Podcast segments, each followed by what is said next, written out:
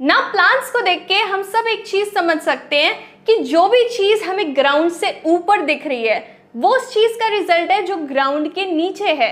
Invisible ने visible को जन्म दिया है राइट ये चीज़ हमारे ऊपर भी अप्लाई होती है। जैसी हमारी लाइफ है, जैसे हमारे रिलेशनशिप्स हैं, जैसी हमारी जॉब है, हर वो चीज़ जो हमारे पास अभी हमें दिख रही है, वो उस चीज़ का रिज़ल्ट है जो इनविजिबल है।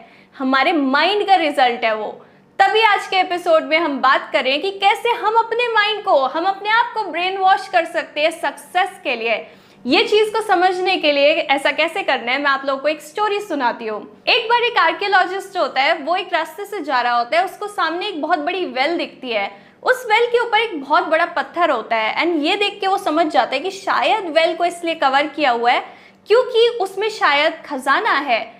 सो वो क्या करता है, उस वेल के पास जाता है, वहाँ से बड़ा सा पत्थर हटाता है एंड उस वेल में एक छोटा सा कॉइन डाल के देखता है।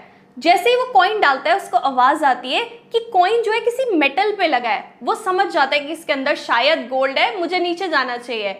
अब वो क्या करता है, एक रोप लेता है, उसको वेल में डालता है और उसके थ्रू नीचे जाने लग जाता है। जब वो बहुत नीचे पहुँच जाता है रोप खत्म हो जाती है, बस वो उससे लटका हुआ होता है। उसको कुछ दिख नहीं रहा होता क्योंकि अंधेरा इतना ज़्यादा होता है। अब वो ऊपर जा नहीं पा रहा होता क्योंकि उसमें इतनी ताकत नहीं बची होती है और ना ही वो रोप को होल्ड कर पा रहा होता है। और उसको दिख भी नहीं रहा होता कि गोल्ड है एक्चुअल में या नहीं है। सो so, बहुत देर तक वेट करता है उसको समझ नहीं आता मैं क्या करूँ। एंड में वो भगवान का नाम लेता है क्योंकि उसको लगता है कि शायद अब मुझे रोप छोड़नी ही पड़ेगी शायद मैं मर जाऊँगा। तो बस अब मेरे में और हिम्मत नहीं है रोप छोड़ देता हूँ। वो भगवान का नाम लेता है रोप छोड़ देता है। जैसे ही वो रोप छोड़ता है, वो वहीं से तीन सेंटीमीटर नीचे गिर जाता है। और उसको दिखता है, यहाँ पे बहुत सारा गोल्ड है। ना इस स्टोरी से हम सब एक बहुत ही इंपॉर्टेंट लेसन सीख सकते हैं। इस पर्सन की तरह जो वेल में गया था, हम भी कई बार ना अपनी लाइफ में रोप को बहुत टाइटली पकड़ लेते हैं और उसको छोड़ते नहीं हैं, क्योंकि हमें डर होता है कि कहीं हम गिर ना जाए। हम अपने लिमिटिंग बिलीव्स को बहुत टाइटली पकड़ लेते हैं। बट जब आप अपने लिमिटिंग बिलीव्स को छोड़ते हो जब आप रोप को छोड़ते हो तो ही आपको गोल्ड मिलता है। सो so, कैसे हम अपने लिमिटिंग बिलीव्स छोड़ें अपने माइंड को प्रोग्राम करें सक्सेस के लिए? नंबर वन चीज़ आपको सबसे पहले हर चीज़ पे अटेंशन पे करनी है। जैसे मैं आप लोगों को एक अपना ही इंसिडेंट बताती हूँ लाइफ का।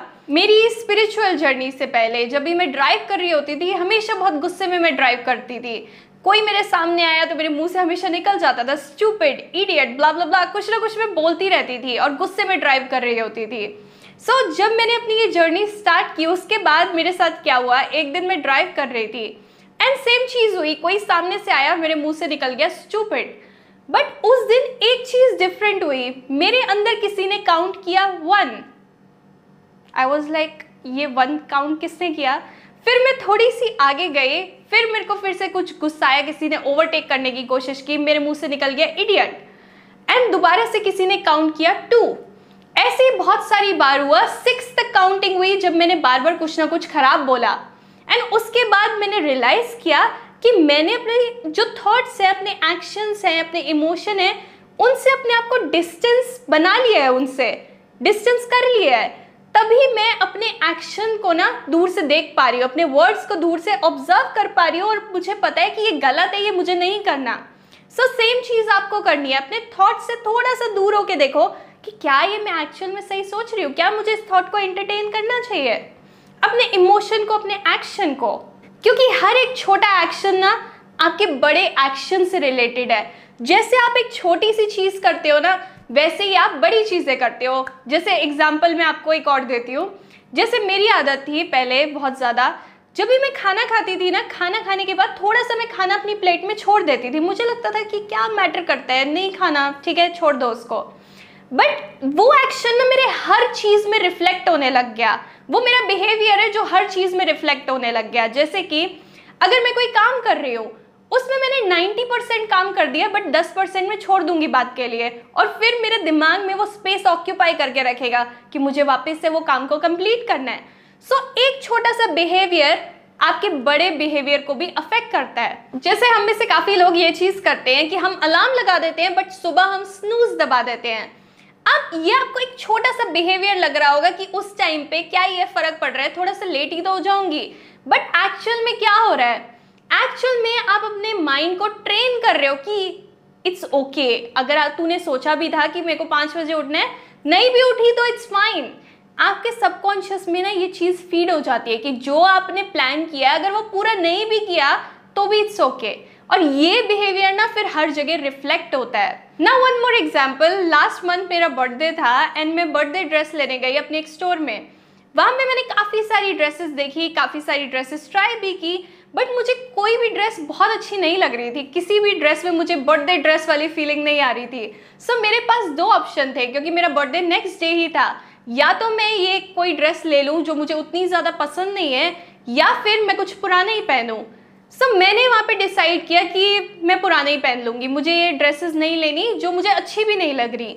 सो so, इससे क्या किया मैंने? अपने माइंड को ट्रेन किया। अगर मैं कोई ऐसी ड्रेस ले लेती जो मुझे पसंद नहीं थी मैं अपने माइंड को बोल रही थी, एक तरीके से मैं प्रोग्राम कर देती कि इट्स ओके सेटल करना इज़ ओके मीडियोकर ड्रेसेस में ले सकती हूँ, मैं अलाउड हूँ मीडियोकर स्टफ़ के लिए सेटल करने में बट मैंने ऐसा नहीं किया।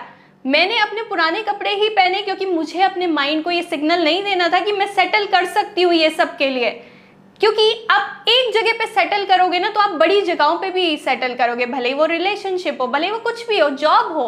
सो so, आप इन एग्ज़ाम्पल से समझ गए होगे कि कोई भी इवेंट जो है आइसोलेटेड नहीं है।